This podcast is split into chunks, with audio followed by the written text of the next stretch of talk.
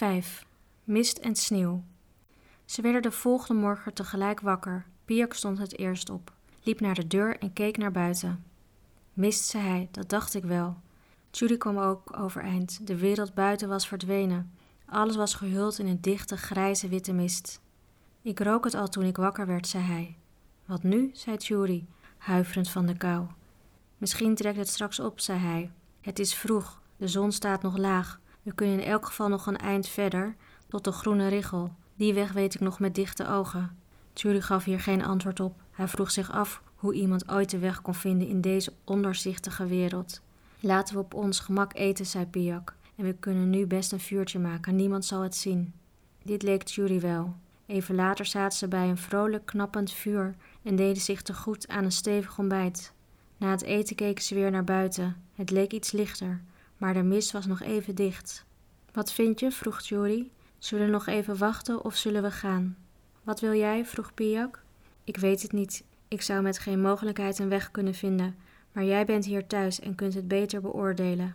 Als we wachten, kunnen we wel de hele morgen wachten, zei Piak. Laten we maar gaan, tot de groene richel voorlopig.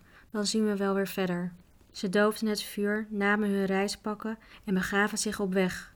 Piak voorop en Judy vlak achter hem. Piak had nu zijn laarzen aangetrokken en in zijn hand hield hij een stok die hij van een boom had gesneden. Terwijl ze langzaam klommen, bedacht Judy dat hij zich nu helemaal aan Piak had toevertrouwd. Hij kon niet meer dan een paar stappen vooruit zien en kon slechts blindelings volgen. Ze spraken weinig en als ze wat zeiden, scheen de klank van hun stemmen Judy vreemd dof toe. De mist leek alle geluiden te omhullen, ook hun voetstappen en het geruis van het water dat nu en dan was te horen. Soms waarschuwde Piak hem voor een sterke stijging of een plotselinge daling, voor een spleet of beekje waar ze overheen moesten stappen. Jury verloor alle begrip van tijd en ruimte. Hij wist niet hoe lang ze voort waren gegaan en hoe ver ze waren gevorderd. Toen Piak stilhield en zei: Wacht hier, ik ga even verder kijken. Blijf alsjeblieft op je plaats. Voordat Jury antwoord kon geven, was hij weg. Jury ging zitten en trachtte voor de zoveelste maal vergeefs de mist met zijn ogen te doorboren. Hij had het gevoel dat hij alleen op de richel was. Het wachten viel hem lang en hij begon zich af te vragen waar Piak bleef. Misschien was hij verdwaald. Hoe zou hij hem dan ooit terug kunnen vinden? Maar toen stelde een zwakke groep hoehoe hem gerust. Een ogenblik later doemde zijn jonge gids uit de mist op. Kom, zei hij opgewekt. We gaan verder. Ik geloof dat het weer beter wordt. Judy kon daar niets van merken. Waar ben je heen geweest? vroeg hij. Even kijken waar we nu precies zijn, antwoordde Piak. Een eindje verderop is een grote steen die ik herkende. We zijn vlak bij de groene richel. Was je de weg kwijt? vroeg Jury. Nee, zei Piak. Ik wist alleen niet zeker hoe ver we waren. En ik wilde niet dat we de groene richel ongemerkt voorbij zouden gaan. Het is in deze mist moeilijk te weten hoeveel je opgeschoten bent, voegde hij er verontschuldigend bij. Dat begrijp ik, zei Jury. Hadden we misschien toch niet beter in de bergen kunnen wachten? Dat vind ik niet, zei Piak. Je moet toch zo vlug mogelijk de bergen over en de groene richel is in ieder geval te bereiken. Daarna moet het uitzicht wel beter zijn. Maar de mist zal, geloof ik, gauw optrekken. Daar zie ik nog niets van, zei Tjuri. Voel je niet dat het een beetje begint te waaien? En in het oosten wordt het lichter, kijk maar. Ze liepen verder, nog steeds voetje voor voetje. Bij een grote steen hield Piak halt. Hier zat mijn ouders toen hij de hoorn van ridder Edwinem hoorde, vertelde hij. Ging mijn ouders vaak de bergen in? vroeg Tjuri. Vroeger wel, mijn vader heeft veel tochten met hem gemaakt. Maar hij ging ook vaak alleen, mijn ouders. Dan zat hij uren en uren op een helling of bergtop te kijken en te denken. Zie daar eens. Judy keek in de richting die Piak wees. Daar scheurde de mistsluier plotseling van een en onthulde een bergtop. Meteen daarna verdween het gezicht weer. Maar Piak zei tevreden: Misschien lopen we straks nog in de zonneschijn. Ze besloten bij de steen te wachten tot het zicht beter werd. Ze zaten hier beschut, zei Piak, terwijl de groene richel meer blootgelegd was aan weer en wind. Zo zaten ze een tijdje en aten een stukje brood. De mist werd bewegelijk. Steeds vaker liet ze een stuk van de omgeving zien. Het was een wonderlijk wisselend schouwspel. Pia kreeg gelijk. Na een half uurtje zagen ze de zon, klein en bleek. De groene richel was gauw bereikt. Judy kon twee wegen onderscheiden die vandaar verder liepen, maar Piak zei dat ze geen van beide zouden gaan. De ene loopt dood, vertelde hij, de ander voert de goede kant op, maar onze weg zal geen achtervolger vinden. Hij liep naar de rand van de richel en keek naar beneden. Judy volgde hem en keek in een ravijn. De diepte ervan kon hij niet raden, daar er nog mist in hing. Moeten we hier naar beneden? vroeg hij ongelooflijk. Ja, het is gemakkelijker dan het lijkt. Dat hoop ik, zei Jury, terwijl hij een stap terug deed en om zich heen keek. Ze waren weer een heel eind gestegen, merkte hij. Geen boom groeide hier meer. Alles was woest en kaal. In het westen viel hem een mooi gevormde kegelvormige top op. En daarnaast een veld van sneeuw of ijs, dat klauwachtige vingers scheen uit te strekken naar het dal eronder. Daar is de pas, wees Piak. We gaan die gletsjer over en aan de andere kant van die bergrug zal je het Unauwens Rijk kunnen zien. Het lijkt niet eens zo ver, merkte Jury op. We kunnen morgenochtend de pas bereiken, zei Piak. Hij ontrolde zijn touw en bond hen aan elkaar vast. Zo, zei hij, we gaan. Toen bukte hij zich en plukte iets van de grond. Alsjeblieft, zei hij, en hij bood Jury twee bloemen aan. Eén als een ster, wit en grijsgroen, de ander als een kleine blauwe klok. Ach, groeien hier nog bloemen, zei Jury verrast. Ja, steek ze in je gordel als je wilt. Je moet je handen vrij houden. Ze begonnen de afdaling langzaam en voorzichtig. Het was inderdaad gemakkelijker dan het leek. Al moesten ze oppassen, omdat de rotsen nat en glibberig waren en bezaaid met losse stenen. Nu was het Jury die voorop ging, al riep Piak hem vaak toe op welke plaatsen hij het best zijn voeten kon zetten. Na een poosje raakte hij wat aan het dalen gewend en liep vlugger en zekerder. Kort daarna echter stapte hij op een losse steen en gleed een heel stuk naar beneden. Een ruk aan het touw bracht hem tot stilstand. Gaat het? riep Piak. Heb je je pijn gedaan? nee, zei Jury, ik geloof het niet. Piak was in een ogenblik naast hem en hielp hem overeind. Nee, zei Jury, ik markeer niets. Als je weer wegglijdt, laat je dan meteen vallen, raadde Piak. Blijf zo dicht mogelijk bij de grond. Vallen is niet erg als je maar niet een eind naar beneden gaat. Ja, zei Jury wat beschaamd. Hij besefte nu pas goed dat Piak, die jonger was dan hij en die hem als een dappere ridder beschouwde, in de bergen zijn meester was en een gids die hij kon vertrouwen. Wil jij niet voorop gaan? vroeg hij. Nee, dat hoort niet, zei Piak. Een gids moet bij het klimmen voorop gaan, maar bij het dalen achteraan.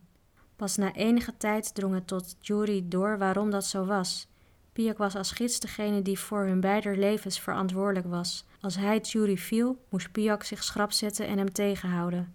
Hij hoorde water ruisen en kort daarna was de bodem van het ravijn bereikt. Ze waren door een beekje, liepen er aan de andere kant een eind langs en klommen toen weer omhoog. Intussen was de zon helder gaan schijnen en de wind waaide harder.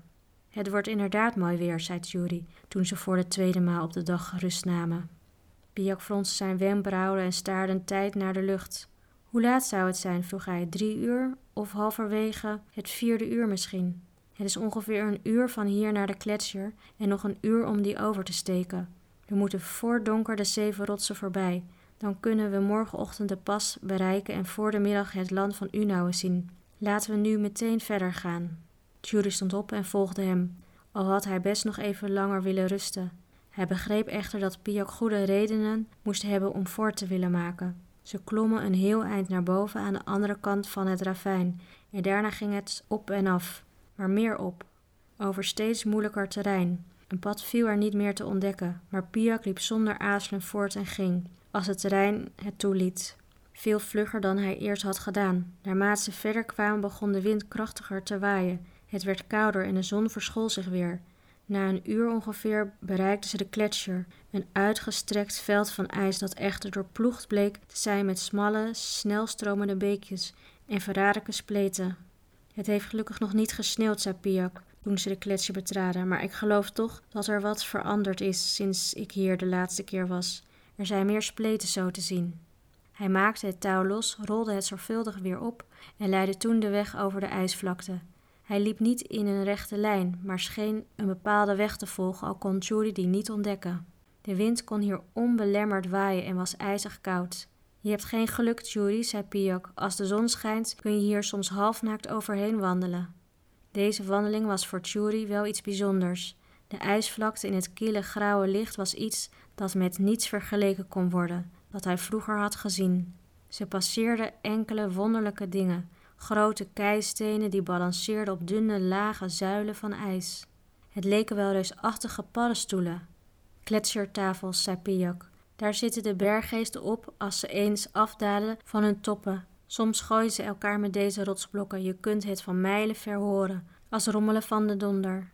Is dat waar? vroeg Jury, terwijl hij rondkeek alsof hij verwachtte dat er een reus van een berggeest tevoorschijn zou komen om een steen naar hem te smijten. Ik heb ze nooit gezien, zei Piak, wel gehoord soms, in de verte. Soms moesten ze over spleten en beken springen, maar toen ze ongeveer halverwege waren, kwamen ze voor een beek die te breed was. Deze had zich een heel diepe bedding uitgeslepen en de randen ervan waren spiegelglad. Er zat dus niets anders op dan er een eind langs te lopen in de hoop dat ze er verderop wel over zouden kunnen. Dat is pech, zei Piak een beetje geërgerd. Ze moesten een flink eind lopen voordat ze de sprong konden wagen en daarna moesten ze weer een stuk terug, omdat daar de weg over de gletsjer veiliger was. En ondertussen werd de wind kouder en de lucht grauwer. Ze waren allebei door en door koud toen ze de gletsjer over waren en ze hadden er veel langer dan een uur over gedaan. Piak keek weer naar de lucht. Ik mag een geit worden als. Als we geen sneeuw krijgen, zei hij. Nou, opschieten maar. Hoe ver wil je vandaag komen? vroeg Jury toen ze na een tijd even stilstonden om het touw weer vast te binden. Ik wil de zeven rotsen voorbij, antwoordde Piak. Dat is het moeilijkste stuk van de weg. Ik hoop alleen maar dat het niet te vlug donker wordt. Zijn hoop werd niet vervuld. Het werd angstwekkend snel donker en spoedig begon de eerste sneeuw te vallen. De wind wakkerde aan en het enige geluk was dat ze hem grotendeels achter hadden. De sneeuwjacht maakte het zich slecht en het terrein werd door gladheid nog moeilijker dan het al was. Eerst mist, dan sneeuw, mopperde Piak. De bergen hadden je wel wat vriendelijker kunnen ontvangen. Ze bevonden zich op dat ogenblik op een smalle richel. Rechts van hen hoge rotswanden, links een ravijn. Waar zijn de zeven rotsen? vroeg Judy. We staan nu onder de vierde rots, antwoordde Piak. Vooruit maar.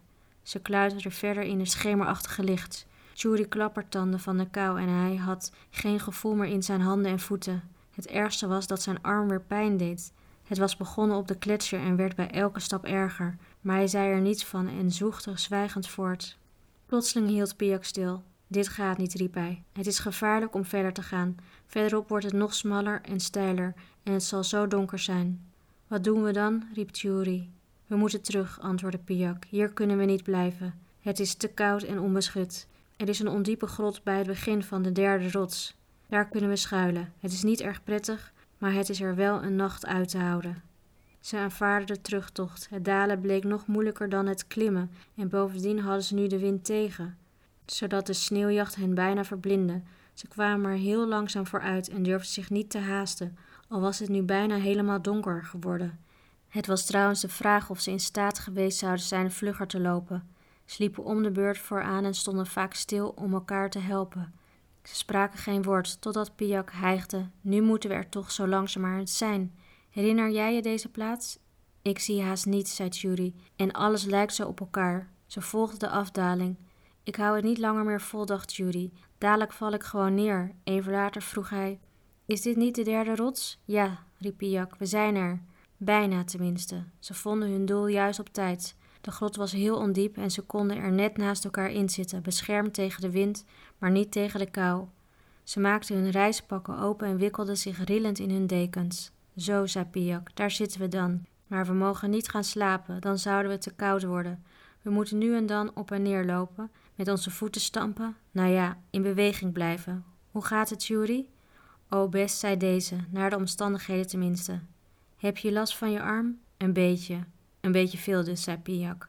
Pak je zo goed mogelijk in. Doe je pij over je schapenvacht en wikkel je warm in je deken. Er is niets aan te doen nu. We moeten de nacht zien door te komen. Laten we in ieder geval flink eten, dat helpt altijd. Het is jammer dat we niets hebben om vuur te maken, zei hij even later. Hoewel ik denk dat we dat nooit aankregen. Laat staan aangehouden zouden hebben in dit weer. Je moet wel denken, wat ben ik begonnen? Dit weer hadden we toch niet kunnen voorzien, zei Jury luid pratend om boven het rumoer van de storm uit te komen. Nee, ik heb zoiets nog pas één keer meegemaakt in deze tijd van het jaar. En toen zat ik hoger. Je kunt me geloven of niet, maar dit had ik vanmorgen niet zien aankomen. Later was ik wel bang dat er sneeuw zou vallen, daarom had ik zo'n. Zo'n haast. Ik had beter meteen na de kletsje een schuilplaats kunnen zoeken voor de nacht. Je kon toch niet weten dat het zo erg zou worden, zei Judy. Nee, dat had ik niet verwacht. Het spijt me. Dat hoef je niet te zeggen, antwoordde Judy. Je hebt gedaan wat je goed dacht. Hij klappertanden. Kom, zei Piak, we moeten wat doen. Hier, laten we in onze handen klappen, zo. Hij voegde de daad bij het woord en zong erbij zo hard als hij kon. Het was nacht, het was nacht, Het was midden in de nacht, toen hoorde ik een luide donderslag. Dat waren zeven dwergen die dansten in de bergen. De wind huilde om de rotswanden en in de verte klonk gerommel van donder en rollende stenen. De jonge lieden aten wat en kropen toen dicht tegen elkaar aan, vechtend tegen de slaap. De nacht was lang. Soms stonden ze op en liepen voorzichtig heen en weer op de smalle richel buiten de grot. Maar de kou deed hen spoedig de beschutting weer opzoeken. Ze gingen rechtop zitten en probeerden met hun voeten te stampen of wreken elkanders handen. Ze hielden elkaar bezig met het vertellen van verhalen. Tjuri vertelde van zijn avonturen in het bos en in het kasteel Misrenaut. En toen hij daarover was uitgepraat, vertelde hij van kasteel Tehuri, de stad van Dagenhout en de ridders van de koning. Hij noemde al hun namen, beschreef hun wapenschilden en blazoenen. Piak vertelde van zijn geboortedorp, van de bergen en de kluizenaar, en zong alle liedjes die hij kende. Naarmate de nacht verstreek, begon het luide praten hen zeer te vermoeien, en dan zwegen ze soms lange tijd. Nu en dan werd de slaap hun te machtig en dommelden ze in, totdat een van hen wakker schrok en de ander heen en weer schudde. Maar in de loop van de nacht nam de wind langzaam af en hield het op met sneeuwen. En eindelijk, eindelijk kwam het bleke licht van de dageraad.